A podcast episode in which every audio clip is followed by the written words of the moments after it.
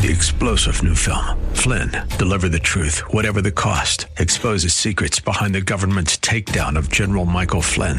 Flynn knew what the intel world had been up to. He ordered the first audit of the use of contractors. This set off alarm bells. He told the truth. He was the most dangerous person for Donald Trump to hire. They had to get rid of Flynn. Flynn, deliver the truth, whatever the cost. Available now. Watch it today. Go to salemnow.com. Salemnow.com. The Innovators Network.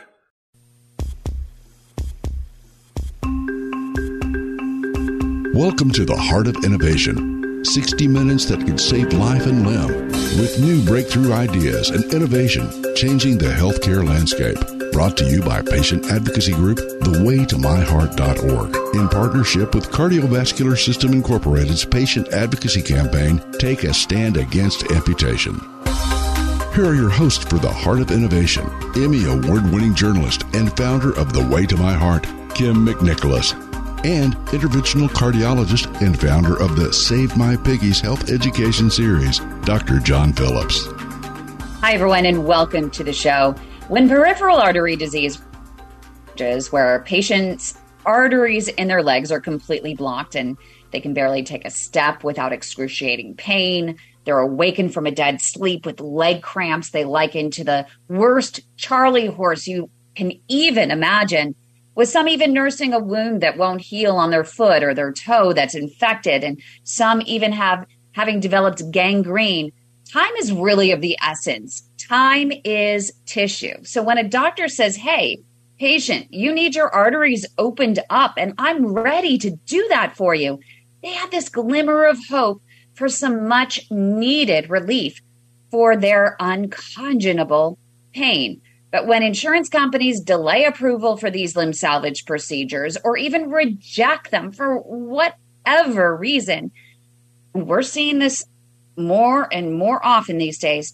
It's really the patient who's left to suffer from pain, in which I hear not even a narcotic, not one narcotic can even cut through. But the patient's they're not human beings to these insurance companies. They're purely an entry on a spreadsheet. They're a cost to cut. Insurance companies look for any reason to deny claims, whether it's a media article filled with flawed data that Aetna and United Healthcare are now using to make it more difficult for these advanced stage peripheral artery disease patients, um, known as CLI or critical limb ischemia patients, to have limb salvage procedures, or even in Michigan, where one insurance provider denies limb salvage on patients who don't see a certified vascular surgeon, as if a trained interventional cardiologist or a trained interventional radiologist in limb salvage aren't good enough to open up these arteries or aren't qualified. And don't even get me started on Cigna using an algorithm to review and often reject hundreds of thousands of patient health insurance claims with doctors as medical reviewers simply rubber stamping those denials without reviewing each case. At least here in California, there's a state law that requires that insurers conduct a quote, thorough, fair, and objective unquote investigation into each patient claim. So thankfully, just in the past couple weeks, we're hearing that there's a class action lawsuit that's been filed against Cigna. So we'll see what happens there. But I'm really curious from a doctor's perspective what it's like for them when it comes to being second guessed by insurance providers who aren't in direct contact with the patient. Talk about during this show. We have with us Dr. Barry Tedder from Jonesboro, Arkansas. He's going to be joining us. But I think Dr. John Phillips, it's about time I bring you in, my amazing co-host. Oh, Kym, uh, I, yeah, like you pulled the pulled the pin on that grenade. Gloves are off. I love it. I'm gonna. What I'll do is I'm gonna maybe play devil's advocate a little bit. So uh, good cop, bad cop. But yeah, no, I I hear what you're saying. It's very frustrating, um, and I I understand what insurance companies have to do clearly I understand what I have to do and, and my colleagues have to do for the patients. you try to make a win-win out of it for everybody, but uh, it is becoming more and more difficult to kind of get some things done for patients. Um, but it's going to be a conversation. I'm really looking forward to hearing Dr. Tedder's um, uh, thoughts, and I think he has a patient um, um kind of it, you know problem that he's going to share with us uh, along the lines of uh, not being able to have a procedure uh, approved in a timely fashion. So it should be an interesting show. Definitely um, uh, definitely, definitely going to be provocative for sure. It will. So let's kick it off with a moment of inspiration, a little positivity here.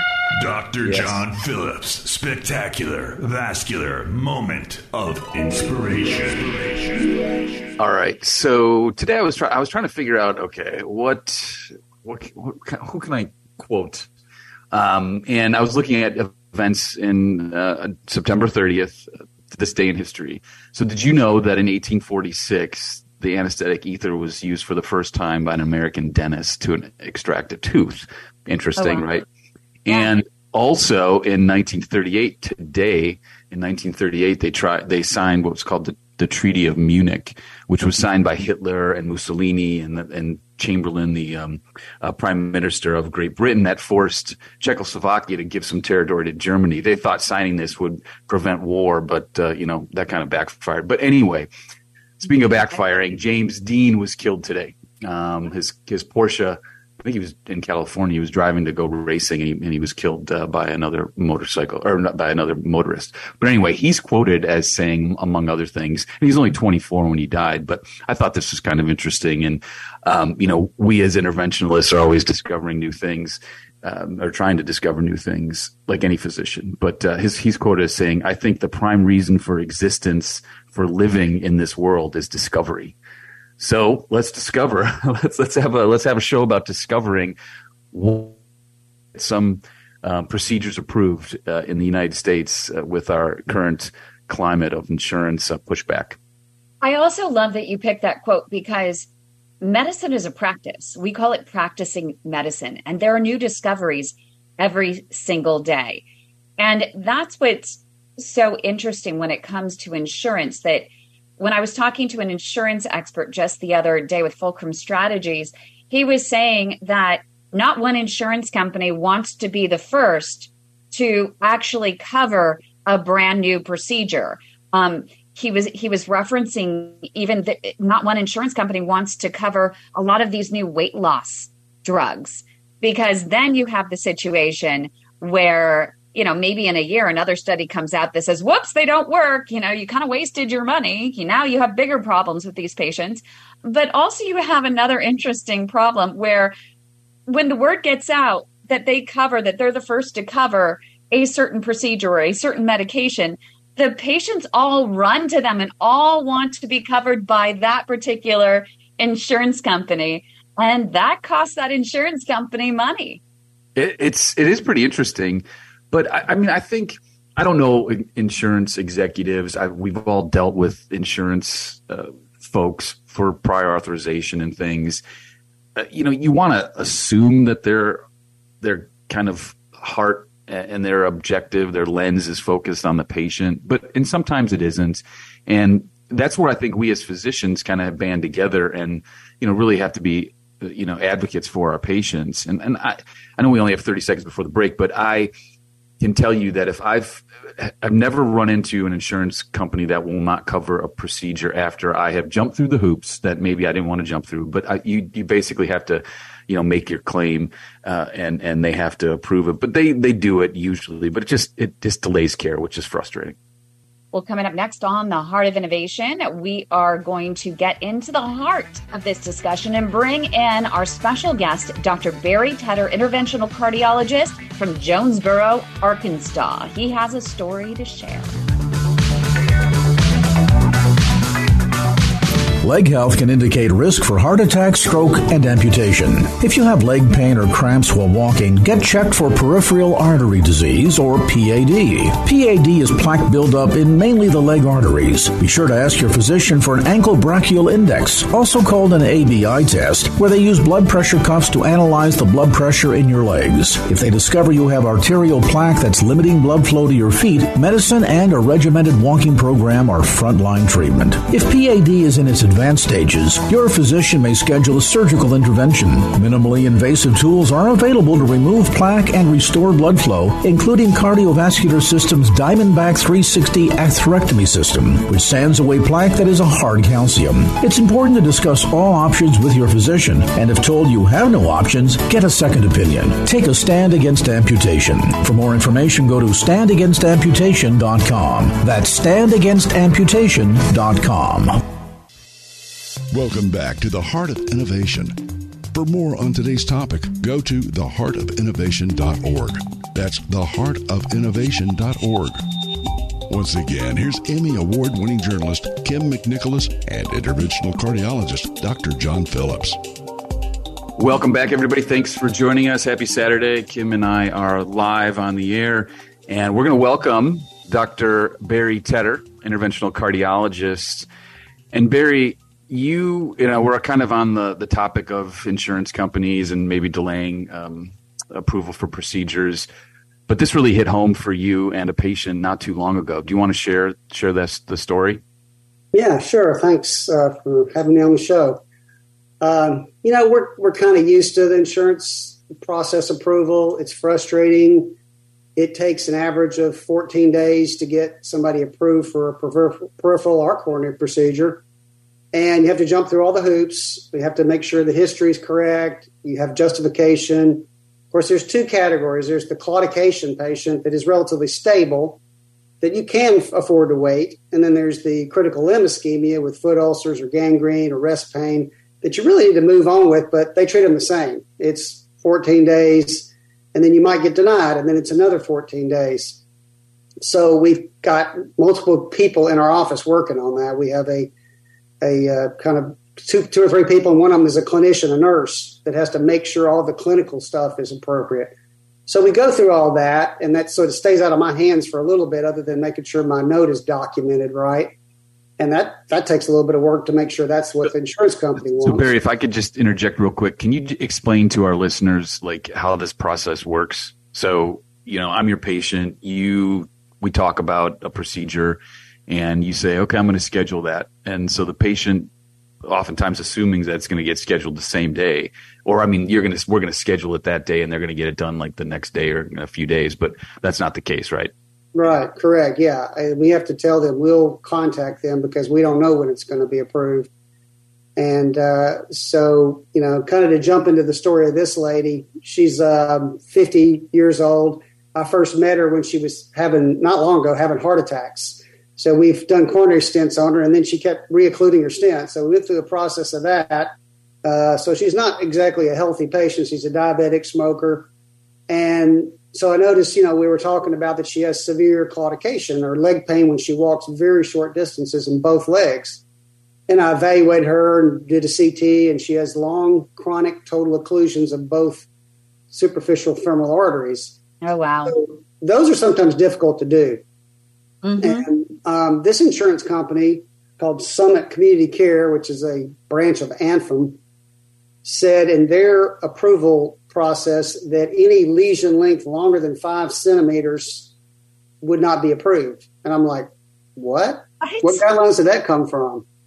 I mean, you may, I don't know what you think about that, but we're doing chronic total occlusions all the time, and most of them are fairly long. So, yeah, so well, I think just for when they don't want you to treat earlier, especially when you know a lot of people are asymptomatic to the point where you know this short focal lesion becomes this long calcified occlusion, right? Where th- their patient's ability to grow collateral vessels to reroute blood flow, disease has far advanced the body's ability to do so, and there are a few options. Yeah, and just for our listeners, so the superficial femoral artery is basically from the growing to kind of uh, the, the, above the knee. It's upwards of 30 centimeters. I would say anecdotally, I, maybe 20% of cases I treat, less than that, have blockages less than five centimeters. So I, that is the most ludicrous thing I've ever heard. oh boy. Yeah, they, they sent me some guideline articles their guideline and they some surgical guideline articles that kind of said you know, those are not the best outcomes. Well, yeah, right. They aren't the best outcomes. They're very difficult. And it almost me to send them for femoral popliteal bypass because it's in the old days, that was considered for long lesions the best way to do it. And nowadays, it's considered equivalent. Yeah, I mean it's it's reasonable option, but you know, for me, I usually take a crack at it end of you know with balloons or stents before I send the patient off. Yeah, at yeah, least I, try it. I even looked up some guidelines, and they're like endovascular first. That's what they said in the guidelines was endovascular first because the outcomes generally are equivalent, and there's so much morbidity. There's so much problem with uh, operative complications with yeah. bypass, particularly in a ill patient that's already had multiple heart attacks. You know, reduced heart right. function. You're not going to send that person to femoral bypass and on top of that, your surgeon probably won't bypass them anyway because they're still smoking, which is another issue we have. Surgeons don't want to do fem pops bypasses if they're still smoking a lot. Um, so anyway, I went through the process. Okay, fine, she's stable. We can wait. So first denial. I think that went through a cardiologist. And now, did you did you st- um, try her on? Ple- well, was her ejection fra- or ejection fraction forty percent? So kind of borderline. So, Actually, to backtrack, for some reason, I got approved to try the first time. And I had a failed intervention. I got dissected, and that's not terribly uncommon. And you just kind of regroup and try another time, let all the dissections heal up, and bring them back a month later. I was going to come back, popliteal uh, stick, and try to get it open. And that's when this whole process got awry. So when I was trying to get approval, I decided, well, I'm going to do the other leg first, then come back, let that heal. And so I got denied. So we wait those two weeks or however long. Then I got a second denial. And by now we've gone from about June to, I don't know, early September. And I'm she's sitting there, can't walk 10 feet without bilateral leg pain. Yeah, I did try Pletal. She couldn't tolerate it. She stopped taking it. And, um, you know, you always got to have a walking program, have failed a walking program. That's part of the, the insurance indication, you, and which is reasonable. You should try to walk claudicants and, and see if that improves them well enough they don't need a procedure. Can't walk 10 feet, they're not going to improve with a walking program because their pain is so bad. Uh, so, second denial comes from a pediatrician, I think. And then I'm like, what now were you were you able Barry were you able to have a have a peer to peer with them and kind of plead your case? Yeah, for some reason there was no peer to peer, and I'm saying usually there is. Um, yeah. So then I told my nurses, I said, no, we cannot stop here. We got to do the next level. I didn't even know what the next level was. I thought I might have to go to the insurance commissioner or something, but uh, it apparently went to a judge. So that was what was fascinating. So I get this call, and I'm off from having had hip surgery recently, and I'm like, great, I'll get on the phone call the judge, get all prepped for it, get on the call, and the insurance comes and says, well, now we've decided to approve your procedure because they didn't they didn't want to get their butt kicked by me with the judge telling them why they were so wrong. And oh yeah, we approved it a week ago, but we're getting the paperwork ready to send it to you. It's like, yeah, I don't believe that. It's like a cat and mouse game. They wanted to see if who would blink first, if we would quit and, and desist because we're tired of it. And I think that's their game. I think that's their whole game is push it long enough till the physician gets tired of messing with it. And I think a lot of both physicians and patients get tired of it, and they're like, you know what, just forget it. I, am just to sit here and suffer. Like, you know, I, I can't be bothered. I don't even have enough, you know, fight in in to even go go go each day let alone having to fight insurance companies and fight in court i mean that's really tough so coming up right here on the heart of innovation i'm curious what conversations transpired between dr barry tedder and his patients and you know the suffering that was involved over the summer while this patient was awaiting approval so stay with us Three years ago, my symptoms started with leg pain and leg cramps while walking. Me too, with a tightness in my calves. Well, do you know, my doctor thought that my leg cramps were a side effect of the statin he prescribed me. Well, my doctor just brushed them off as another symptom of old age. Mine thought the pain was radiating from my spine.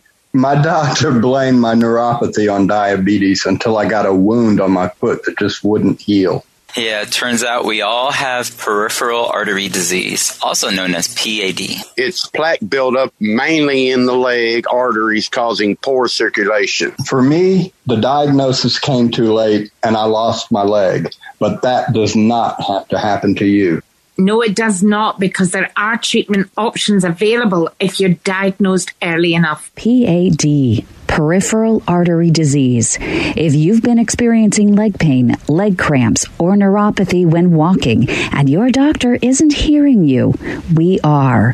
We are the Way to My Heart, the largest support network for peripheral artery disease patients, and we want to help you get back on your feet again. Visit our website at thewaytomyheart.org or call our Leg Saver hotline 415 320 7138. Your and limb could depend on it. Welcome back to the Heart of Innovation. For more on today's topic, go to theheartofinnovation.org. That's theheartofinnovation.org. Once again, here's Emmy Award winning journalist Kym McNicholas and interventional cardiologist Dr. John Phillips.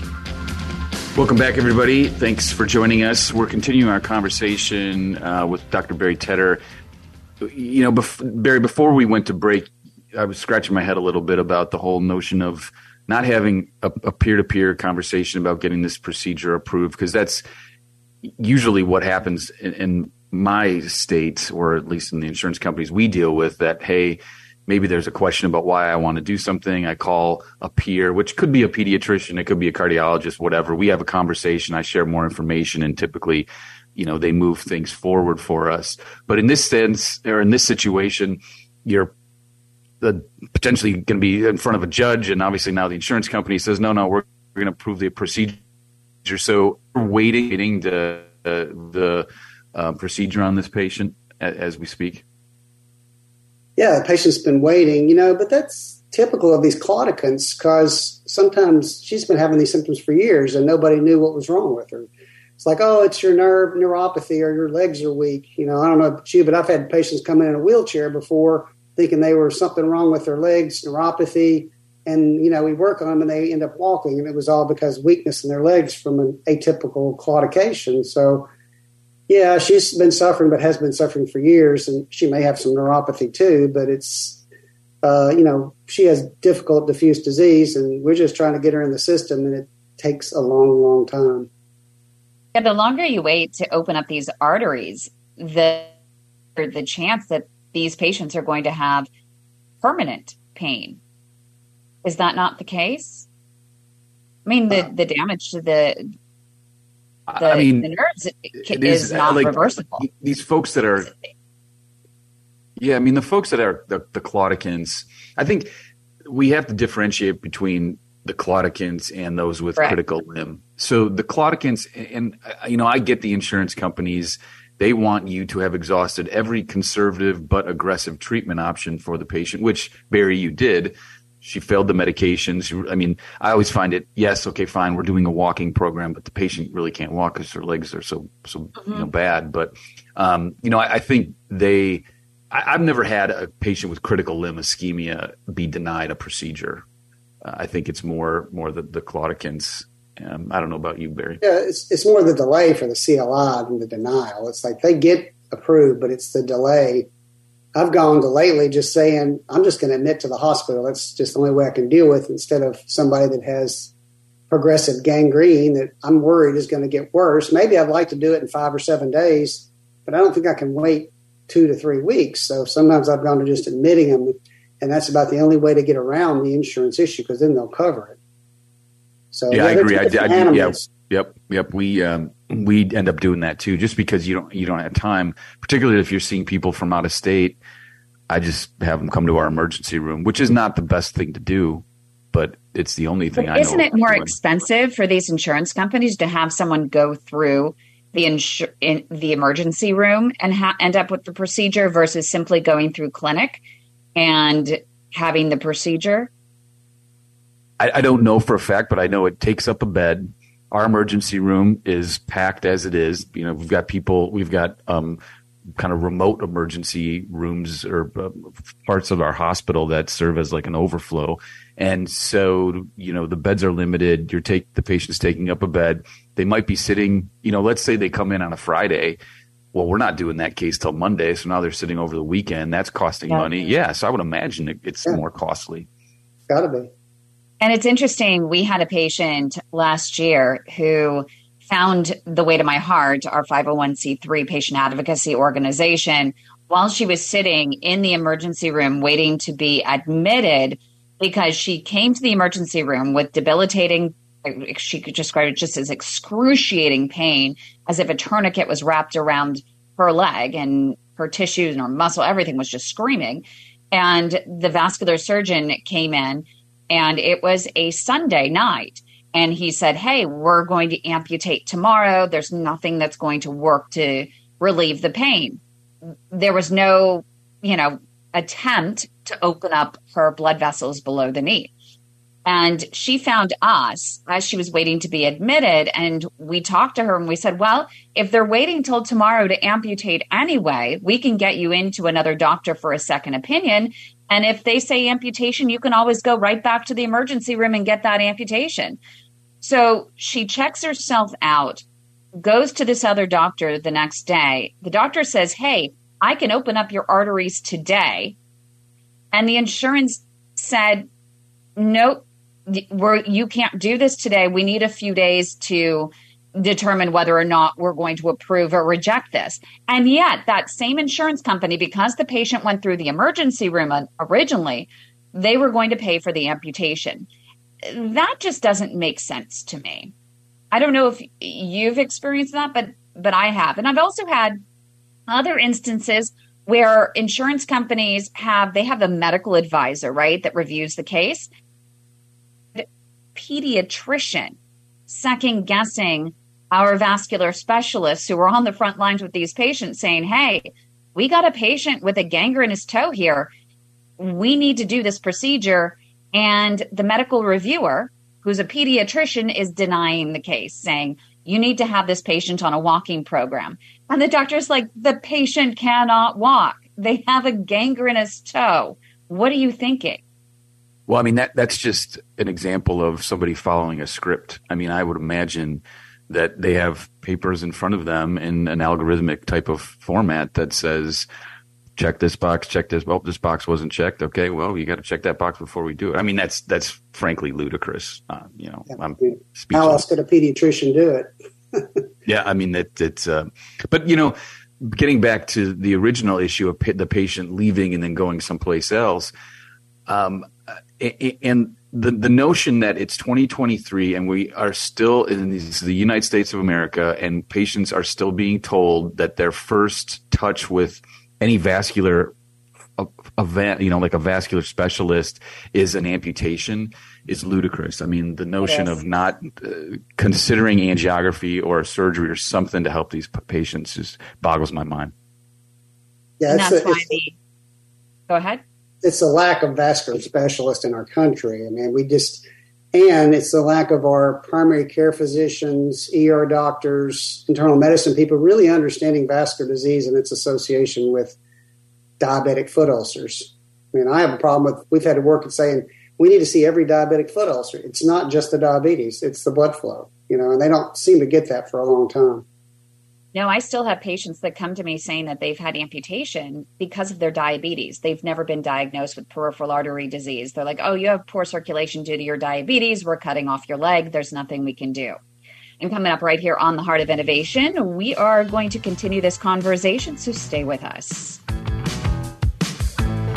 Do you ever wonder why people with peripheral arterial disease have blockages in some portions of the legs and other people have blockages elsewhere?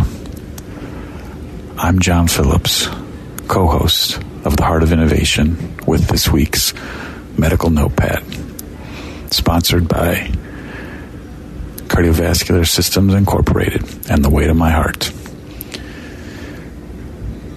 Peripheral arterial disease is a progressive process of atherosclerosis that involves buildup of plaque in the arteries, particularly in the legs. Common symptoms include pain when walking, that goes away with rest, and some patients have such severe disease that they develop ulcers that don't heal and that can ultimately lead to amputation.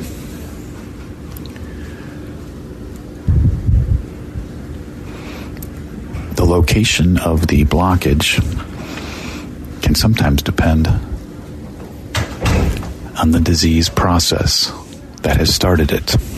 For example, patients with chronic kidney disease and severe diabetes often have more blockages below the knee in the smaller vessels, whereas patients who have diabetes and other risk factors, including high cholesterol and smoking, can have blockages in the thigh. It's estimated that 30 to 40% of patients have multi-segmental disease, meaning blockages both above the knee and below the knee. Depending on where the blockage is located, dictates the type of treatment options that are available. Not all peripheral arterial disease and not all blockage needs to be treated with a procedure. However, we use different techniques and different tools depending on where the location of the blockage is. If you have been diagnosed with peripheral arterial disease or have risk factors for peripheral arterial disease, including diabetes, smoking history, history of coronary artery disease, or high cholesterol, you need to talk to your healthcare provider. This is John Phillips with this week's Medical Notepad. Welcome back to the Heart of Innovation. For more on today's topic, go to theheartofinnovation.org. That's theheartofinnovation.org. Once again, here's Emmy Award winning journalist Kym McNicholas and interventional cardiologist Dr. John Phillips. Welcome back, everybody. We are continuing our conversation with Dr. Tedder and Kym and I. We're just kind of spitballing about uh, insurance companies and the headaches they provide. but uh, I think it's a good time to bring in uh, some of our callers. Um, Douglas, I know you've been listening. You've uh, made some comments in the chat, and I'm curious to see what your thoughts are. Hear what your thoughts are regarding what we've talked about and potentially patients being marginalized and or kind of pushed aside uh, regarding need for certain procedures. As you, as, you were talking there, Mr. Phillips, I was thinking, so I go to the doctor, I do my thing with you, and then you send me home, and I have to wait for that phone call. And it's that in in between that is what goes through my head about all the things, you know, the insanity about am I going to lose my leg? Am I going? Is this going to happen? How long am I going to recover? And all that stuff. And I don't, that's the part where I don't feel included in that thinking process. And like the, why wouldn't the insurance call me and say, Mr. Salisbury, what would you, how do you feel about this? And I'm, I'm, I'm letting some guy in some office somewhere make a decision about my leg. I mean, I know that has to be so frustrating. And I've been waiting, I've been waiting a week for a phone call from the heart doctor and I'm still waiting. I fell again last night, but you know, and it's like, so here I am still waiting. And every time I have a little moment with my heart, um, there's a thought process. Well, I'm just going to fall over now. it's like, that's it. So it's that in between. And we hear that a lot in the group about that waiting period and we're not included in that thinking process or we don't get those phone calls to keep us up to date so that our brains don't go places it's not supposed to be, like Google and YouTube and all that stuff. I know Dr. Yeah, Google is very, very popular when you're sitting at home suffering and waiting for insurance to approve a procedure or even just simply to see a doctor.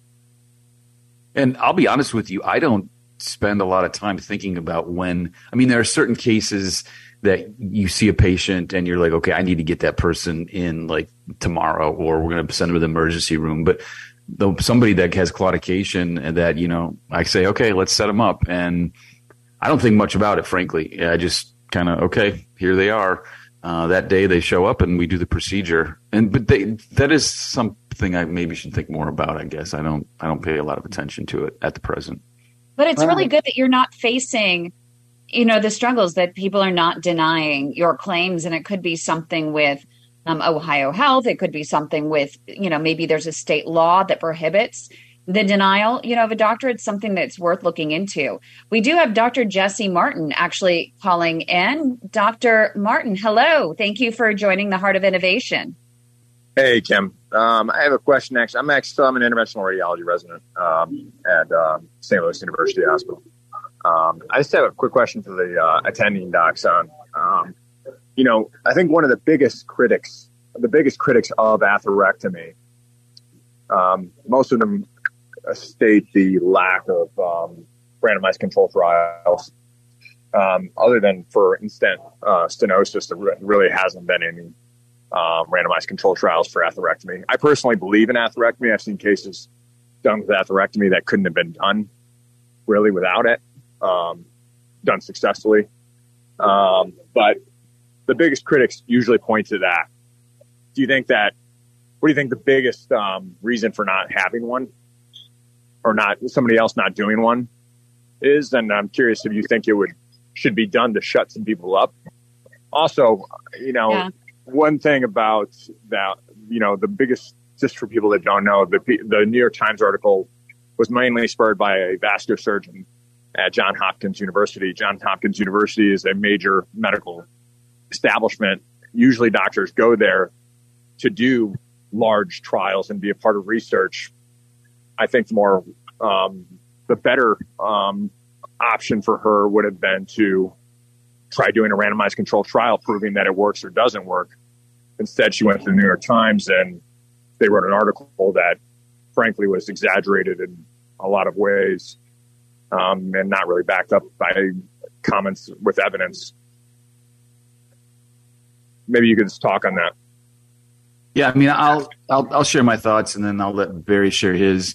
So, atherectomy, I, I doubt there's ever going to be a randomized controlled trial because atherectomy is here. It's and it's here and it's here to stay. And those of us that use it and use it appropriately know where it has benefit. Um, the problem with atherectomy, in my opinion, in the OBLs is that it gets reimbursed so much so much higher and it's very lucrative to do. And there are certain types of atherectomy that are very, very easy to do that probably aren't doing anything. And so once you kind of weed, we have to weed those people out. But for, for a company like CSI or Boston Scientific to, to do a randomized controlled trial of atherectomy versus, you know, a cutting balloon or something, I just, I just don't foresee that happening. We all know that there's not a ton of great data for atherectomy um, but I mean, if you look at data for these drug-eluting stents and, and, and balloons, yeah, it's it's it's there. Um, but uh, there's a lot of people that don't even use that, and so you know, again, it's all it all. In my opinion, a lot of this boils down to what's appropriate for the patient, um, and and what tools do you have in your toolbox to use at your facility, um, and that those are that's kind of how I approach this.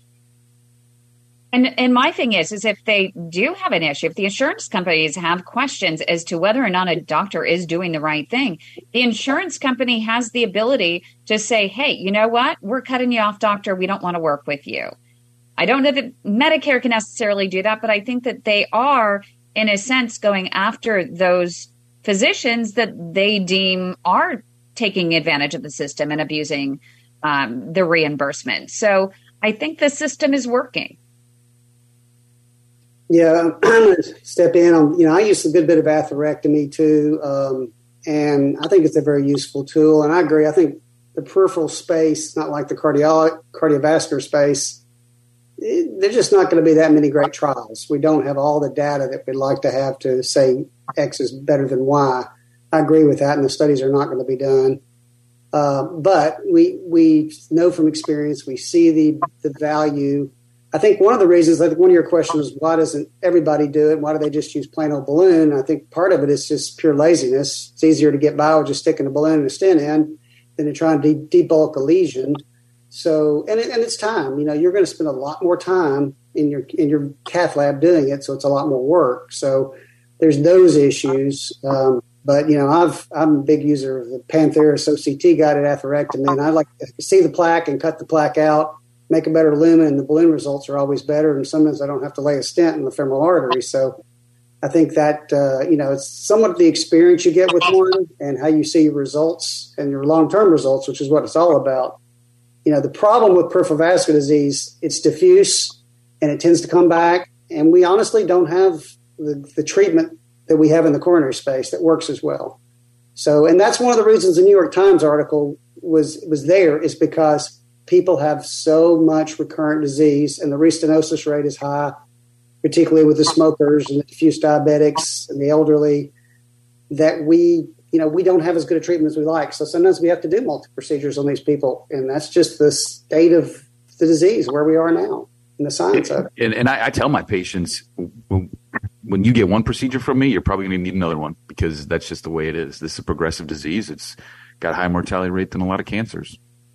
Yeah. And that's why we say, I mean, it's so much better if we can, if you can walk, walk, walk, and you can take some medication and you can get some relief and you can build those collateral vessels, it's always the the best thing. And even with the ultimate Hail Mary of all Hail Marys, the deep vein arterialization, this newer DVA procedure where you hijack a, a vein to help reroute blood flow into the foot for those patients that are literally on deck for amputation.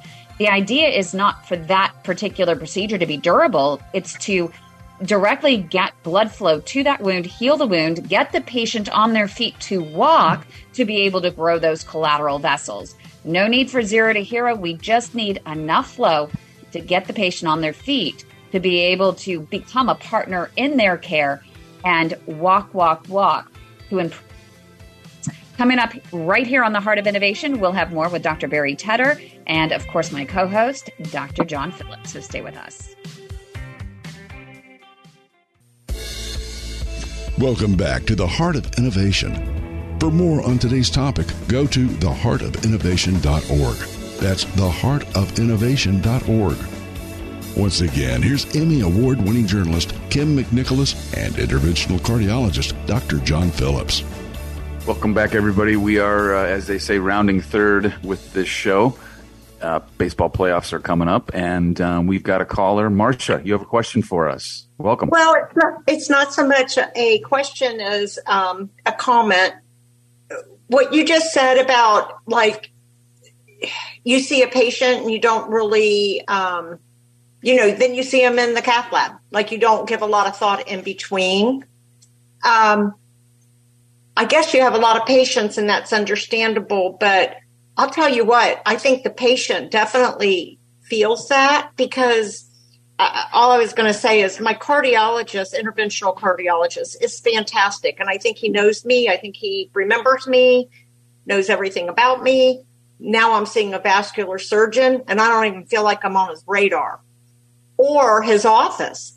And it's a really helpless feeling as the patient to feel that you're not remembered, that you're not on their radar, they're not going to bat for you. And so yeah, well, I, I, don't know what the answer is because I know you're busy and you have a no, lot no, of people. Yeah, I'll I'll clarify that. I personally, we have an army of people that kind of track the patient for us. Um, we're always thinking about the patients, but for me, it's like I tell, I say, okay, we're doing a procedure.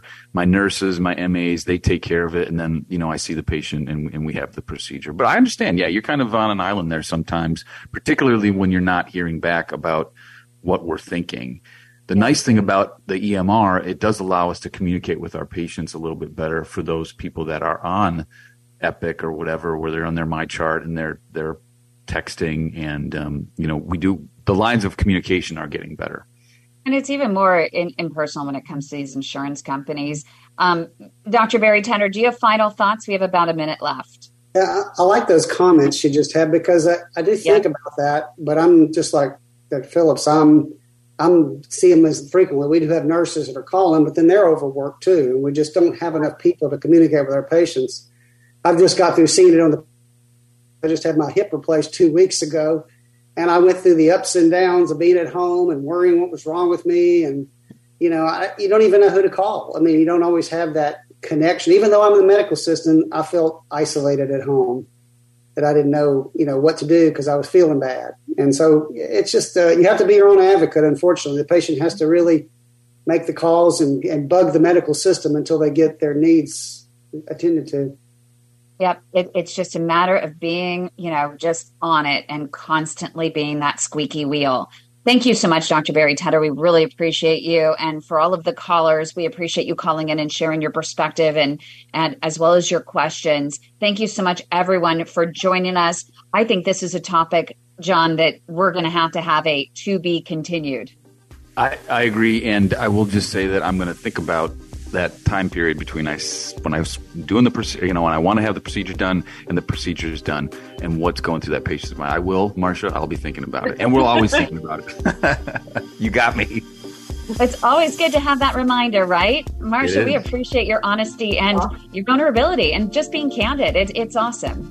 You've been listening to The Heart of Innovation with Emmy Award winning journalist Kym McNicholas and interventional cardiologist Dr. John Phillips. Our mission is to help patients live a better quality of life through comprehensive education, real time support, and high touch advocacy in partnership with thewaytomyheart.org and take a stand against amputation. Our purpose is to reduce the 1.5 million heart attacks and strokes and nearly 200,000 amputations annually.